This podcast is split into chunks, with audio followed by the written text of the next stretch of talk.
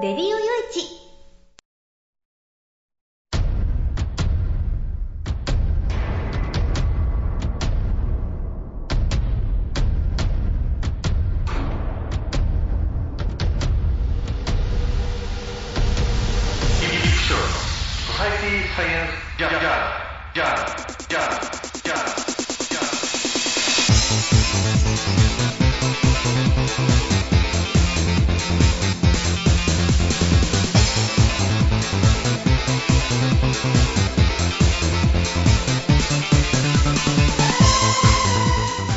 皆さんハローじゃ。ご機嫌いかがですか、えー、ソサイティサイエンスジャーナル第518回ということなんですけどね。やっとまあなんていうかねほぼほぼ体調も完璧で、うん、薬を飲まなくても普通の生活を送って何の問題もないってね、えー、やっとここまで戻ってきたかなって感じなんですけれども一方でね一方で昨夜というか深夜というか今朝方というかもう午前0時半頃かな。親父がいきなりちょっと外でね出て倒れちゃってね、えー、まあ足滑、まあ、地面がちょっとねそのいたところが濡れてたので足滑らしただけかなとも思ったんですけどでもねやっぱり脳梗塞だのなんだのってなってたら怖いじゃないですか。だから今日ね、えー、この3月の25日の土曜日、えー、ちょっと午前中に病院へ行ってレントゲン取ったりとかあまあね、えー、いろいろ診察してもらってで見たら顔打ってて顔打ってておでこの上を打ってる打っただけで目は打ってないんだけれども眼下底骨折ってやつやっててね、えー、でも見る見るうちに本当ね、えー、起きてると目が腫れていくっていう状況で、まあ、幸いにして眼球は問題ないよっていうねいうことでまああのまあ、整形外科からね、えー、眼科の方へ、まあ、紹介状書いてもらって移動して、まあ、何事もなくてよかったねって感じではあったわけなんですけれども、でも本当、年寄りのね、こういうのって怖いですからね、えー、まあ、あの、大事で、まあ、大事でないとは言えないんだけど、まあまあまあ、これくらいの大事に並んで済んだでよかったかな、みたいな感じでね。うん、でも本当ね、えー、まあ、もうもう90過ぎてるんでね、えー、何事があるか分かんねえんだっていう覚悟だけはしとかなきゃいけねえんだろうなっていうのを、えー、まあ本当ね、え、こう身につまされたっていうそんなね昨日今日というこう感じだったんですけど何かあるとねもう来月また東京出張があるのに東京行けなくなるからなっていう、え、正直そういう怖さもあって、えー、まあ、まあな、なんとか、そうね、良かったなっていう感じで、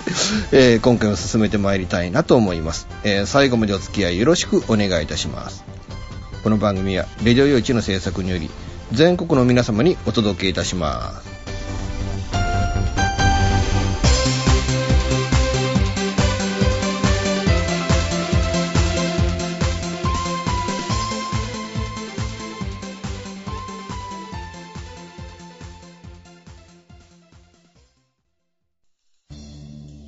FM 玉川をキーステーションに全国ネットでお送りする FM ミッドナイトハイウェイサタデースペシャルマイフレンド様のハイパーウィークエンドでは身の回りの出来事や1週間のニュースの中から話題を拾って毎週1時間お送りしております。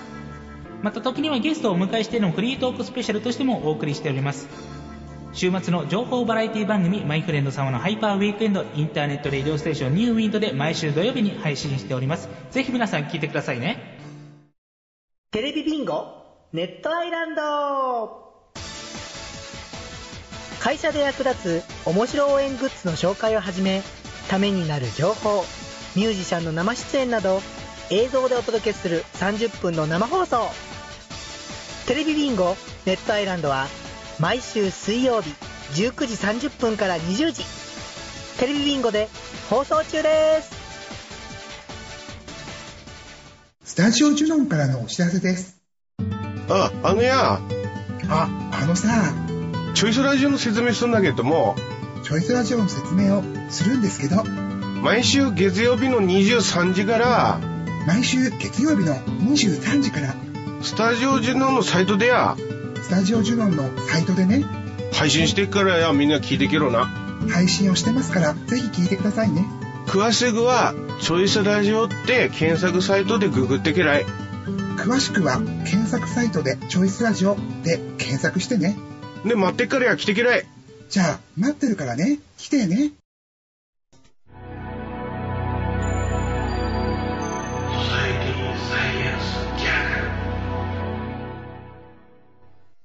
この一週間っていうのが、まあ、いわゆる承認関門ウィークとでもいいんですかね。まあ、あんまりね、全国でその百条委員会が開かれる、ね、どっかの自治体で開かれてることっていうのもそう滅多にあるわけじゃないし、えー、で、国会で承認喚問って言ったら、もっとないしね。だって国会で承認喚問今回その5年ぶりっていうんだから、まあ普通は承認喚問なんてものはないもんだと思ってもいいぐらいですよね。うん、というのが同じ週に両方ね、こう開かれるなんていうのは、もしかしたらそう、そうあることじゃないと思うんですけれども。あのー、まあ、なんていうか共通点とでも言うのかな。あその都議会のね、石原元知事の承認喚問。そして、その、衆院参院とね、国会で、まあ、参院の方が先に午前中に行われたわけですけれども、続けて行われた籠池さんの承認喚問とね、うん、まあ、あの、一言で言って、まあ、多くのマスコミやね、評論家の方々とか、あの、論評される方々が、もう口を揃えて言っておられるんだけれども、うん、まあ、茶番劇だったなと。で、その茶番劇なのも、その、いわゆるその与党を支持しておられる方が言う、その茶番劇、えー、ね、それ、方々も茶番劇でと思っておられるし、で、その、野党を支持しておられる、与党に対し批判的な立場を取っておられる方も茶番劇だと思う。まあ、まあ、どちらにせよ、うん、あの、籠池さんのシナリオを崩すことができなかったという意味においてはね、うんで、普通なら野党が追及して、で、与党が守るみたいなところですけれども、なんか変な、変なもんでしたね。まあ、あの、都議会にしても、本当ね、あの、なんていうのかな、都議会にしても、あの国会にしても、その承認喚問を茶番劇にした一番の責任はどこにあるかって言ったら、僕はこれ自民党にあるんじゃないかなと思いますね。うん、あの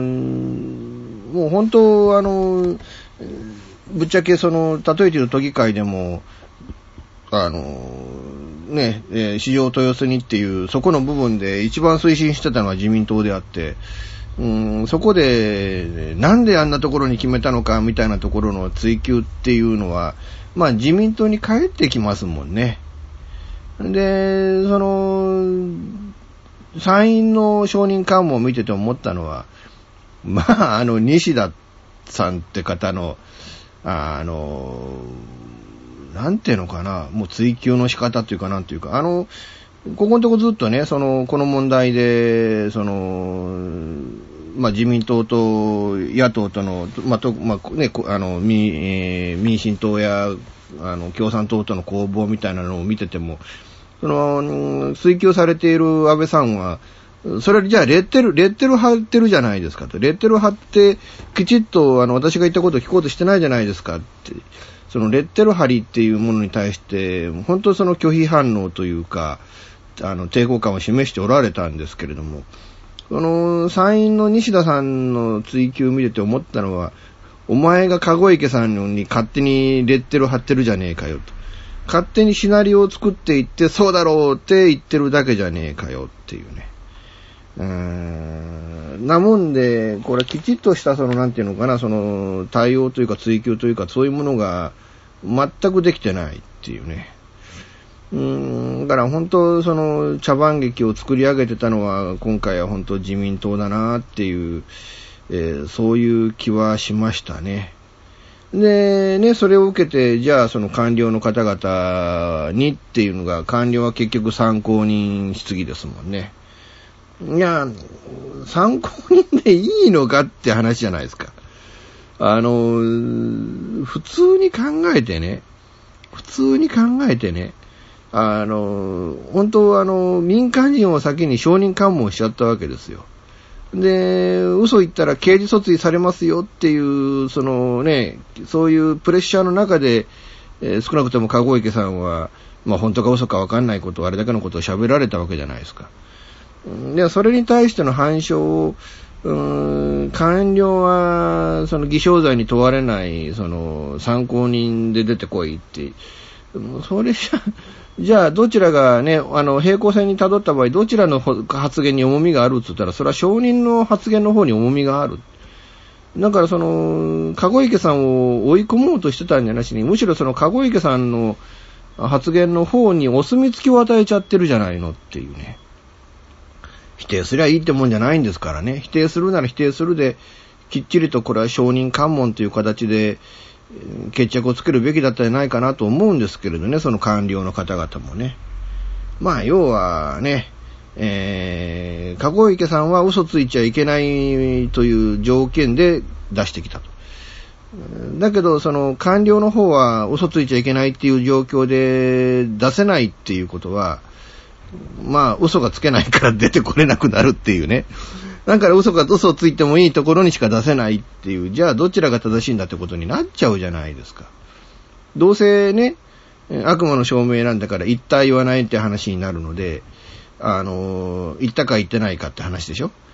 言ったか言ってないかって話ってなってくるとね、えー、もうこれはあの、どちらにしても悪魔の証明であって、その、密室の中で封筒を渡されて中に100万円が入ってましたみたいな話っていうのは、それは密室の中だからそれは、いや、そんなところでね、あの、二人きりにはで、そもそも二人きりにすらなってませんよっていう、えー、話で、そこからあとはもう水かけ論になって何ら進展もしないわけだから、これはどちらもぶっちゃけ証明できないんだっていうことを踏まえた上で、あの、今後の事実解明っていうものを考えていかなきゃいけないと思うんですよね。で、なんでそんな8億何千万円の土地を、いや9億円ぐらいの土地ですか。で、なんでそれ8億円負けて1億円いくらにしたんだっていう、そこの部分と、そもそもそんな金あんなに持ってないような、その、請求書、領収書をその偽造しなきゃいけないような、うん、そういう書類を作んなきゃいけないような、人に、お金持ってないような人に、その学校法人を認可したのはなんでなんやと。で、その、負のね、えー、教育審議会であるとか、あるいはその、知事であるとか、そういうところにその財務省からね、えー、なんとかこう、あの、学校法人を認可してやってくれっていう、そのね、何度も何度もお礼参りをしてきたっていうね、そういう方々がいるってなると、本当に財務省が何らかの形でこれ、こもうその、えー、関与したっていうのがもう、この段階でね、明白じゃないですか。いや、それがなんでそうなのかっていう部分をきちっとこうね、表に出さないと、これは全然全くもってこれは前には進んでいかないんじゃないかなっていう気はしますよね。でましてやね、もう一つこの二つ問題があって、えー、安倍さんはね、えー、ご婦人、昭恵さんが証人喚問に出てくるっていうのをきっぱり拒否したと。いや、あの、あなたね、奥さんが言ってることが正しいって言うんだったら、きちっとそこは、あの、承ね、あの、承認喚問という形できっちりと決着をつけられたらどうなのかなって思うんだけれども、結局その財務省とかその、そっちの方は参考人で承認喚問じゃしません。で、ね、えー、首相夫人についてはもう、その、首相内閣総理大臣が、答弁の中できっぱりと承認喚問を拒否するっていうね。んで、一方の籠池さんは承認喚問で、それは本当か嘘かわかんないにしても、きっちりと、あの、説得力のある形で、まあ、具体的に述べることを述べられたっていうことね。うん、これで、この問題、どちらに部があるかっていうのが、はっきりとわかるじゃないですか。だからもしかしたらその財務省に対しての働きかけっていうのが、その、あれあれだけ金額負けろとか、あ本当そのね、えー、森友学園に有利に、その、土地の取引を進めるようにっていうのが、これは、籠池さんじゃなしに、もう一つ、何かこうね、わけのわからないところから手が伸びてきてたんじゃないかなっていうのが、なんかそれは感じましたね。で、もう一つね、その、思ったのが、その、いわゆるそのお月ね、秋屋さんのお月だった谷さんですか。なんか、の、南米のなんか大使館の事例が出たなんて話がありますね。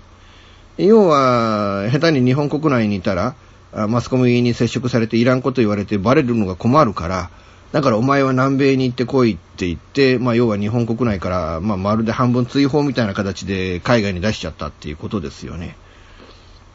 まあ何考えとんねんって話ですわな。もうそこの段階で、あのー、ね、まあ例えて言うとそのメールアドレスやら電話番号が書かれたあそのね、えー、内容、あの、なんかその、ファックスの内容をそのまんまなんか、マスコミね、官房長官、配っちゃったなんて、それだけでもかなりのね、嫌がらせをその政府は谷さんにしてやってると思うのに、ね、結局その谷さんに全部の責任をなすりつけて、で、お前はもう、あの、南米に行ってこいって、これは本当に、あまりにもこの安倍政権ってこういうことやるのが露骨な政権だなっていう、いうふうにまあ思いましたね。えー、あの、呆れて物が言えねえっていうかね。で、もう一つ今回のね、その全体像的な面で言うと、今回の承認喚問で、その、籠池さんの口からも、あるいはその、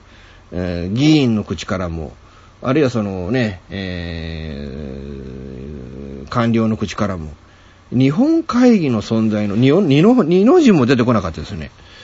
うーん、一体この日本会議っていうのが、このね、あの、一見で、一切こう、何もね、こう、表のなんていうのかな、ところから出てこないっていうのがあまりにも不気味でね、ぶっちゃけ、かこいきさんそこまで論評してもよかったんじゃないかなと思うんだけどね。うん、一体その日本会議という組織がこの森友学園の小学校設立に影響を何らか行使してたのかしてなかったのか。で、なんかね、そのマスコミもその日本会議の存在っていうものを一切こう、触れも、触れようともしなかったですよね。それがちょっと不気味でね。だからもしかしたらその日本会議っていう組織がそういう放送局に対して、お前ら、俺らのことについていらんこと言うなよっていうような、そういう対応をされたんじゃないのって、まあこれは憶測ですけどね。何の証拠もないですけど、でもそういう、なんか対応、そういう圧力を各放送局、各メディアにもしかしたらぶつけたんじゃないのっていうのを、あの、正直僕はこう、あの、かなりこう強く感じた一連のその承認喚問だったのですけど、いかがでしょうかね。まあ、あのね、えー、本当は予算委員会だから予算についてきちっとね、もう、もう、もう間もなく、もうすぐ4月ですからね、えー、についていろいろね、えー、まあまあ自然成立をされるっていうことではありますけれども、うん、まあちょっとね、気になることですけれども、でも本当、あのー、この疑惑の解明と、で、僕は正直、このまままだ何年もね、えー、こういう疑惑を持たれた方が内閣総理大臣の地位を続けるっていうことへの抵抗感みたいなものも、正直ちょっと感じているんですけれども、えー、まあ、あの、なるべくね、まあ、あの、本当に、あの、真相に、きね、えー、向かって、こう、明らかにしていただきたいと思うと同時に、まあ、あの、なるべく、なるべく、えー、国会では本、まだまだいっぱいこうね、国会で議論すべきこともあるので、えー、そういったことにもね、ちょっとあの、目を向けるように、えー、お願いしたいものだなと思います。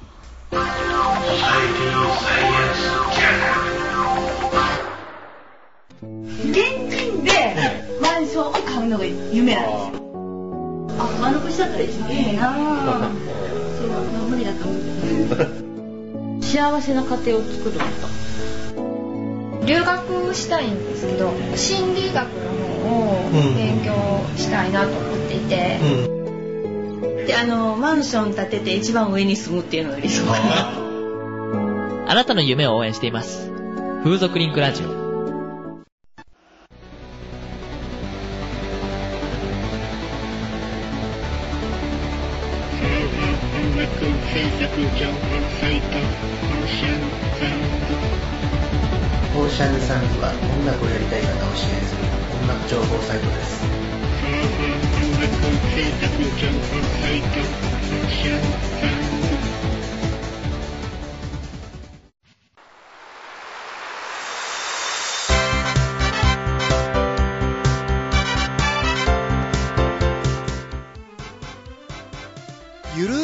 話は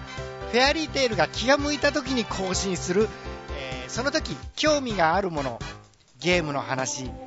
転車のお話まあ社会状況のお話そういうものを題材に、えーゆるくゆるく語る番組です。ぜひ皆さん聞いてね。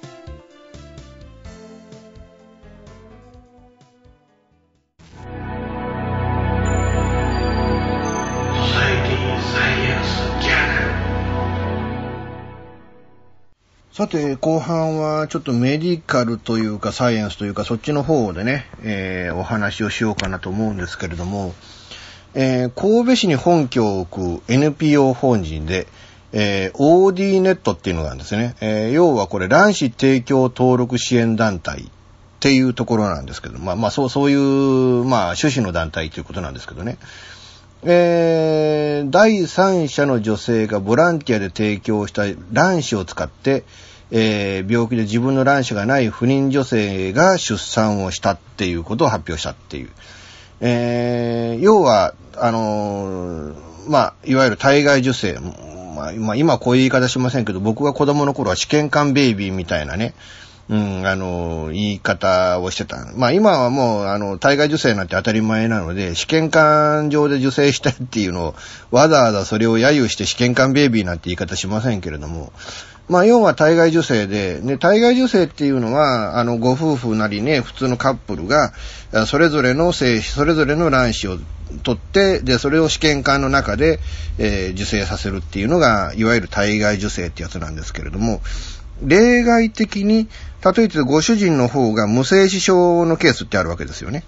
だから、その場合は、あいわゆる精子バンクっていうのがあって、で、そこで、えー第三者の、まあ、ランダムで決められた第三者の精子を取ってきて、で、それを受精してっていう、えーいうのが認められてるんですけど、実は、女性側は、その卵子を、えー要は健康な女性から卵子をね、一つだけポンと取ってくるっていうのがね、えーいわゆる健康上、なんていうのかな、そのリスクを伴う可能性があると。要は体に針針を刺したりするわけですからね。えーだからそれ健康上のリスクが生じる可能性があるということで、えー女性の第三者の卵子を取ってきて、それで体外受精するっていうのが、うん倫理上問題があるということで、禁止状態にあるわけですよね。でもそうすると、男子男性の無精子の方は、あ第三者の精子によって子供を持つというその権利を得られるのに対して、えー女性が無卵子の方、えーその人がその子供を持つっていうことができないじゃねえかよっていうね。うん、いうことで、これを男女差別にもなる、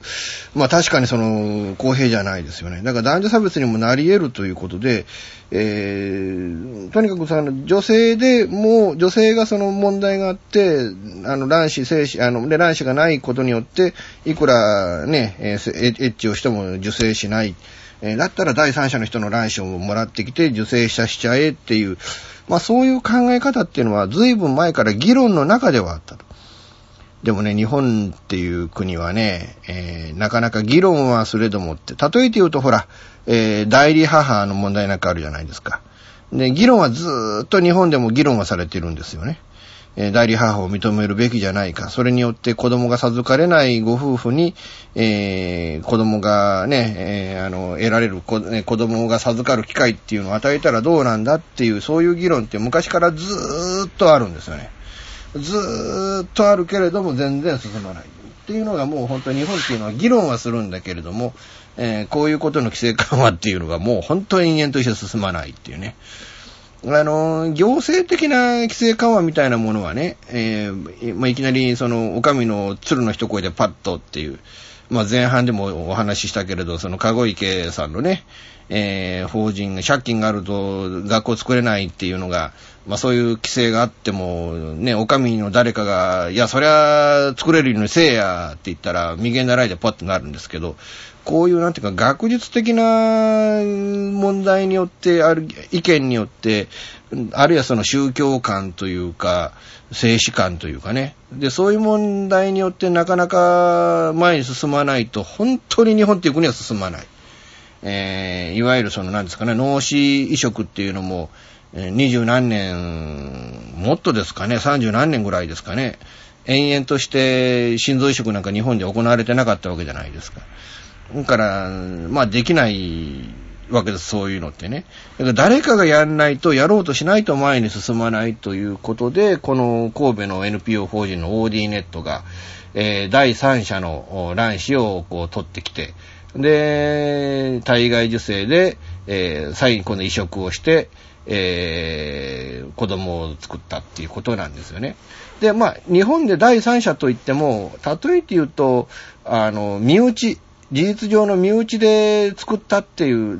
なんか友達にお願いして卵子を取らせてもらったりだとか、あるいはお姉さんとか、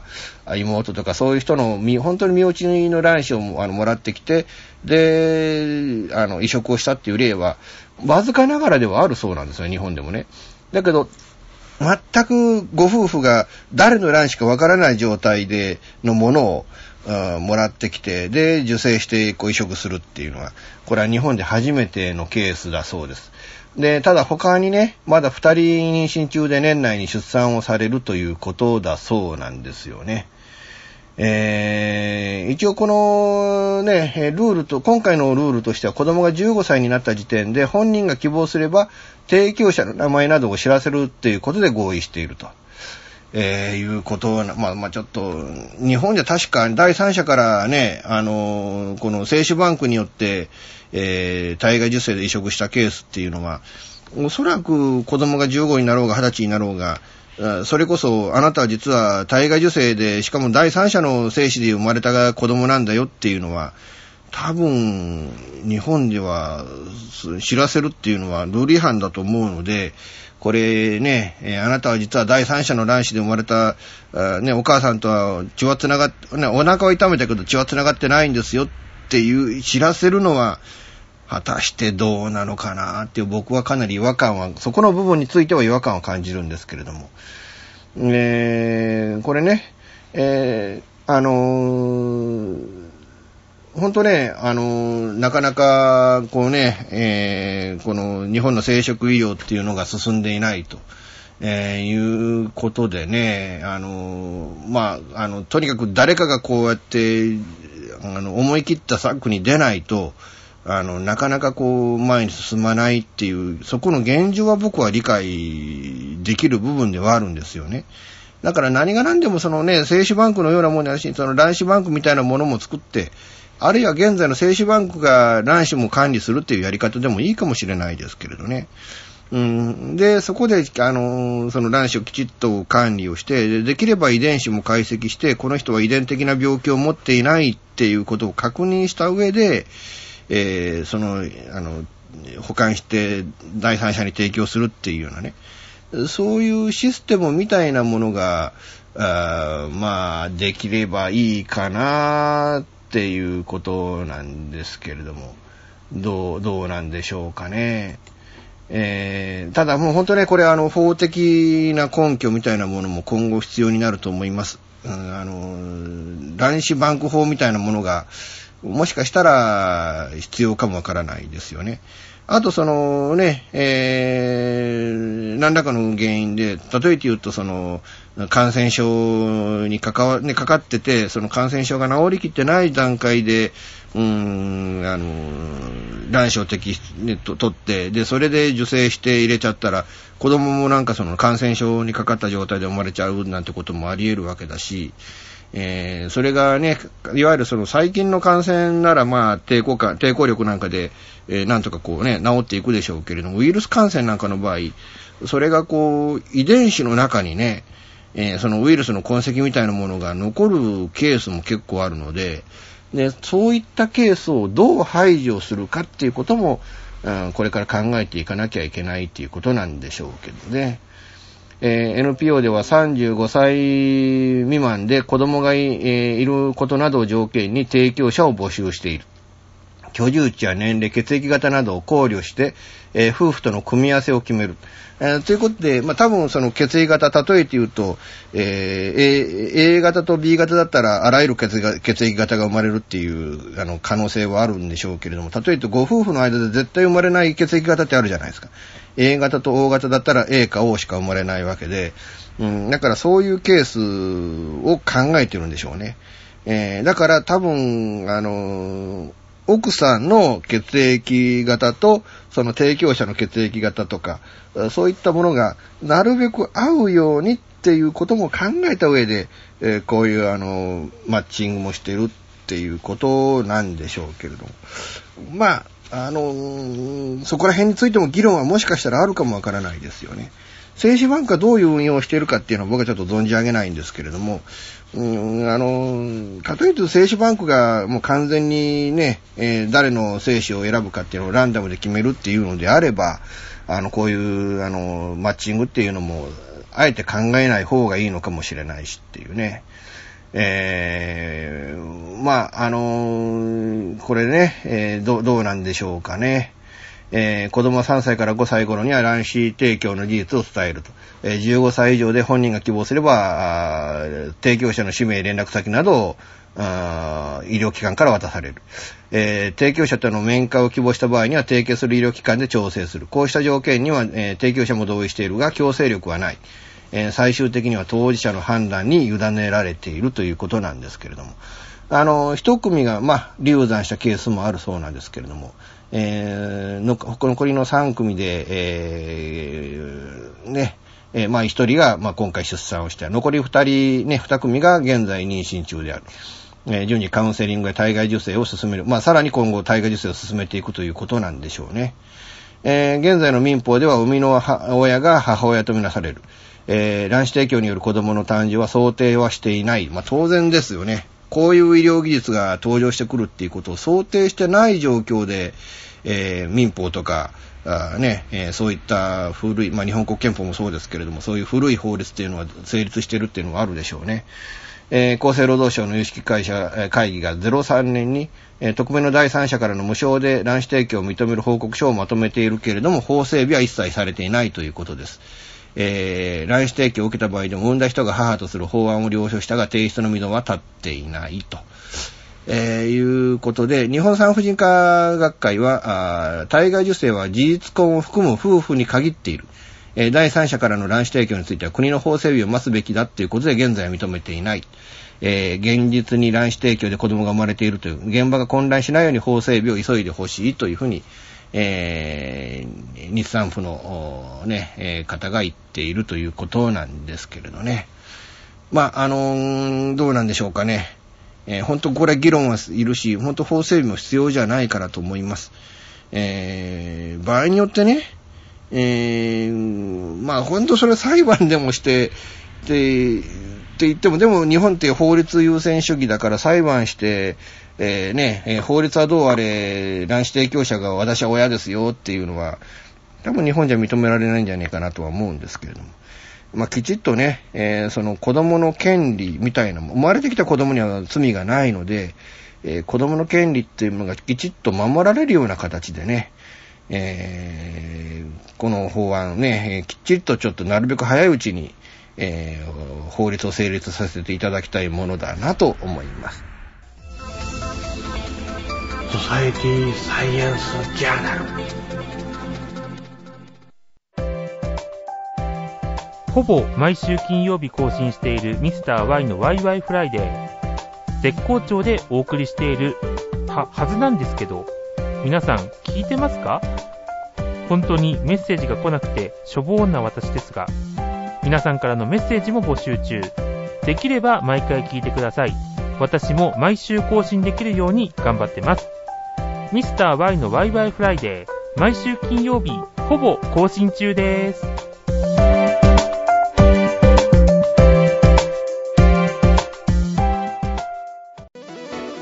デジタルスタジオワッツニューは音、作り方、広め方の全てが新しい次世代の音楽を作り出します。私たちは自分たちが聴きたいと思える音楽を作ります。私たちは既存の方法にとらわれない今そしてこれからの方法を追求します。私たちは支持してくれる世界中の身近な人へ私たちの音楽を届けます。してください。デジタルスタジオ What's New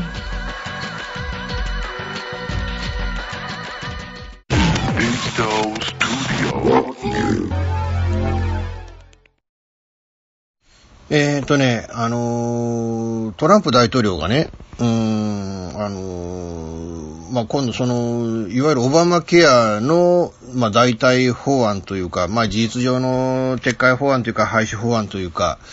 それを用意して議会に一旦は出したんだけれども、こうね、え共和党側のね、えー、内部の中に、まあ、造反議員がいて、で、結局それを、法案を撤回せざるを得なかったっていう。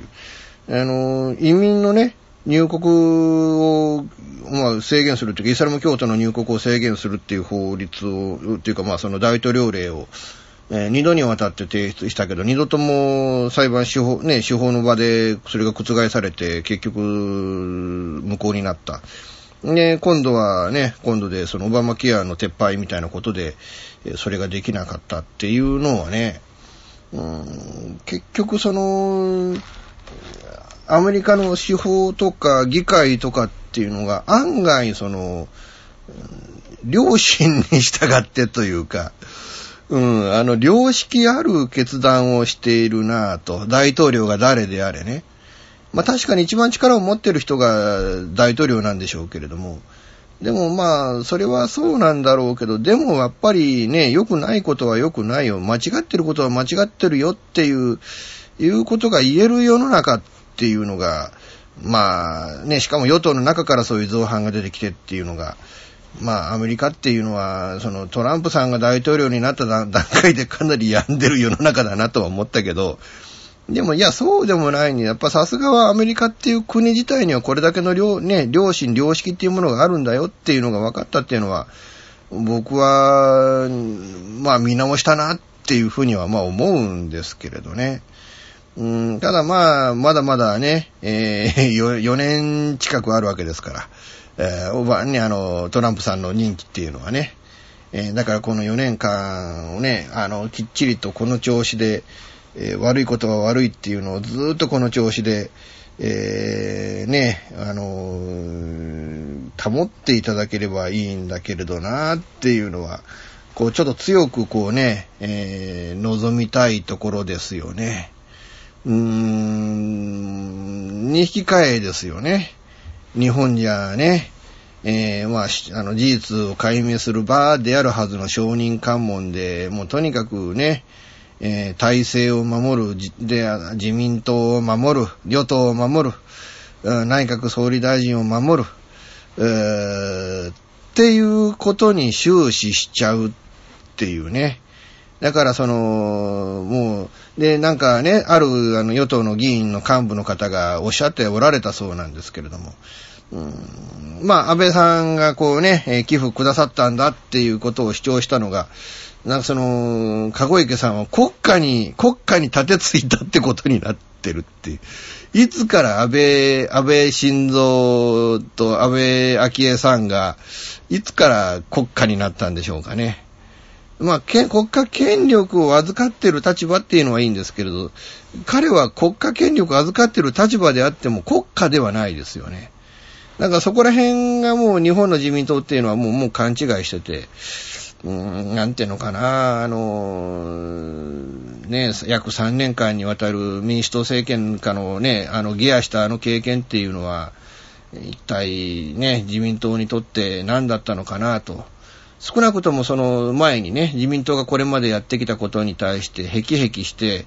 で、それもあって民主党に風が吹いて、えー、まあ国民はね、自民党にお灸を据えるつもりで民主党に投票してたはずなんですよね。で、それによってその3年間で自民党は反省してくれればよかったんだけど、まあ今の安倍政権見てると、その反省のハの字もないですわな。うーん、あの、まあ、こんなもんなんでしょうけれどね、権力につくっていうのがね。まあ、民主党も民主党でね、あの、権力ついてた時にちょっと勘違いしてた人たちが結構いたんで、まあ、権力につくっていうのは、まあ、こういうことなんかなと。正直僕も呆れ顔でその様子をちょっとね、えー見てたって感じなんですけれども。まあ、あのね、えー、まあどうなんか知りませんけれども、知りませんけれども、まあアメリカはね、えーそうやって、まあ健全な民主主義の三権分立の世の中なんだろうなと。うん、まあ正直ね、あの、オバマさんの時に夢を持った、ね、政権を持った時はアメリカってすごい国だなと思って、でもトランプさんで失望してって、で、まあ正直言ってアメリカなんて国はもう一生行かなくてもいいやぐらいに、あの、トランプさんが大統領になった時点で僕は思ってたんですけれども、まあ、まあまあまあ、まあまあまあ、うんまあまあ、まあ行っても行くぐらいならいいかなと。別に住もうとか思わないけれどね。うん、僕はまあ、あの、パスポートも作ったことがないんで、あの、日本という国から一切出たことないし、まあぶっちゃけ生涯日本から出なくてもいいかなぐらいの気持ちではいるんですけれどね。えーまああの、まあ、アメリカね、えーまあそういう状況なんだなと。なんかまとまってねえな、ほんとね。えー、まあいう感じなんですけれども。まあ今ちょっとね、あのー原稿の方もちょっと連載原稿の方ずーっと書いてて、えー、でまあ今日本当はね、この、あのーラジオを朝のうち済ませて、昼からずーっと原稿を、まあ多分、うん、2、3時間あれば原稿書けるかなっていうんで考えてたんですけれども、もう今もうね、えー5時半回っちゃったんで、えーもうちょっと、今日原稿書くの諦めちゃって、まあ明日ね、連載原稿の、まあ地元の原稿はそれで済ましちゃおうかなと思ってるんですけど、で、まあとにかく本書かなきゃいけないです、本をね。で、今月に入ってから僕まだその本を一行も書いてない。えー先月、本当ね、慌ててこう送っちゃったぐらい。だからまあ本当その4月のね、えーと5日から僕ちょっと東京なんですけど、まあだから4月の3日ぐらいまでの間には、まあ、今のね、えー書いてる本の原稿をとりあえず一通りは済ませて、でそこからどうしていくのかっていうのをちょっといろいろとね、相談しながら書いていこうかなと思ってるんですけど、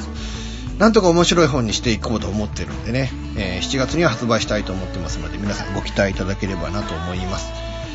えー、いうことで、えー今回も最後までお付き合いいただきましてありがとうございました。えー次週はね、えー多分予定通りやります。予定通りやるつもりです。えー頑張ってやりますっていうことでね。で、再来週が多分お休みになるんじゃないかな。うん、こうやって、まあ来週ね、えーちょっと、まあ再来週お休みの分も頑張って、えー来週力を入れてやろうと思ってますので、え皆さんね、えご期待いただければなと思います。この番組は、レディオ用地の制作により全世界の皆様にオンデマンドポッドキャスト、FM ラジオでお届けいたしました。お相手はイプシロンこと吉岡雄一郎でした。じゃあまた次回、ごきげんよう。さようなら。